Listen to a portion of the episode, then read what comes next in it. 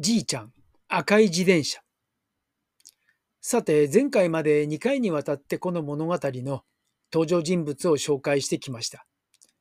その前には、じいちゃんが2回目の徘徊をして発見された顛末をお話ししました。そして、徘徊 SOS 緊急ダイヤルやセコムの徘徊高齢者探索サービスにも加入して、万全の対策を取りました。取りました。ったはずです。と思ったけど、赤い自転車。仕事中にパパの携帯が鳴りました。見ると、ジジの担当ケアマネからです。着信が3回くらいあります。パパは仕事中だったので、そっと席を外し、ケアマネに折り返し電話しました。もしもし？あ、今いいですか？実はおじいちゃんが。なんと、電話の内容は、じじがまたもや脱走した。いやいや、自転車を引っ張っていこうとしているところを見つかったそうだ。ああ、なんだって？じいちゃんまたか。それも赤い自転車で？ん？赤い自転車って何？ケアマネが、落ち着いて聞いてください、と言う。落ち着けと言われても、右手で携帯持っているのでメモできない。パパは携帯を持つ手を入れ替えて、ペンを右手に持った。パパの頭ではぐるぐるぐるぐる言葉が回る。じいちゃんの自転車はタイヤの空気を抜いていたはずだ。それは間違いない。タイヤの空気がないから自転車は乗れない。走れない。はずだが、だから赤い自転車？赤い自転車って何？話をまとめるとこうだ。本人は自分の自転車が壊れているので、どうもばあちゃんの赤い自転車に乗って出かけたらしい。そして、かかりつけ家へ行こうと思ったらしい。救世主現る。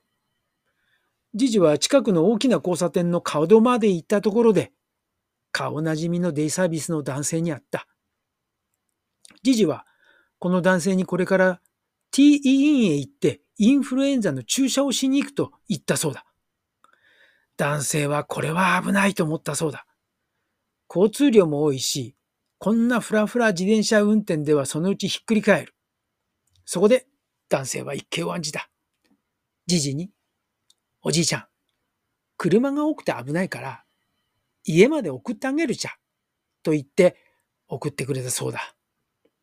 はあ、よかった。救世主現る。この方がいなかったら今頃じいちゃんどのようになっていたことだろう。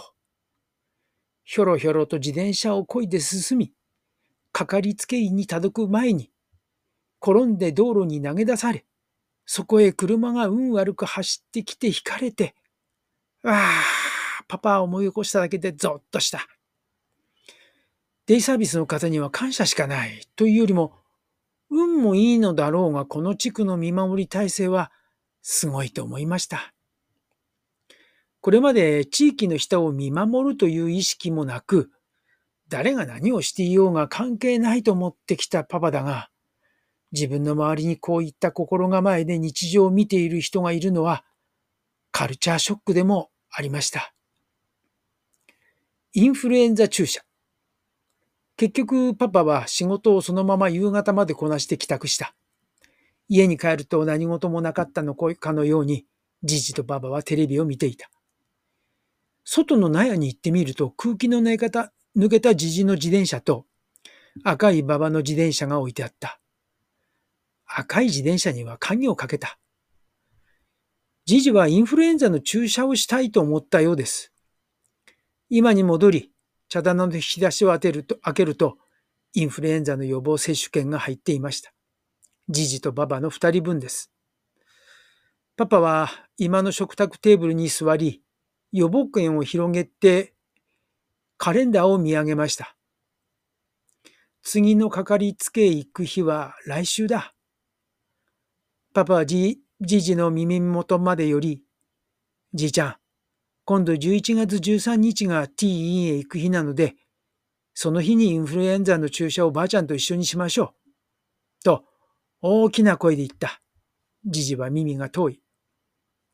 一度では、ああ、とこっちを向く程度なのでもう一度伝えると、こくりと頭を下げた。わかったかな？認知症の方に耳の遠い方が多いような気がしますね。身近に耳の遠い方はおられますか？と、今日はここまで。では、また。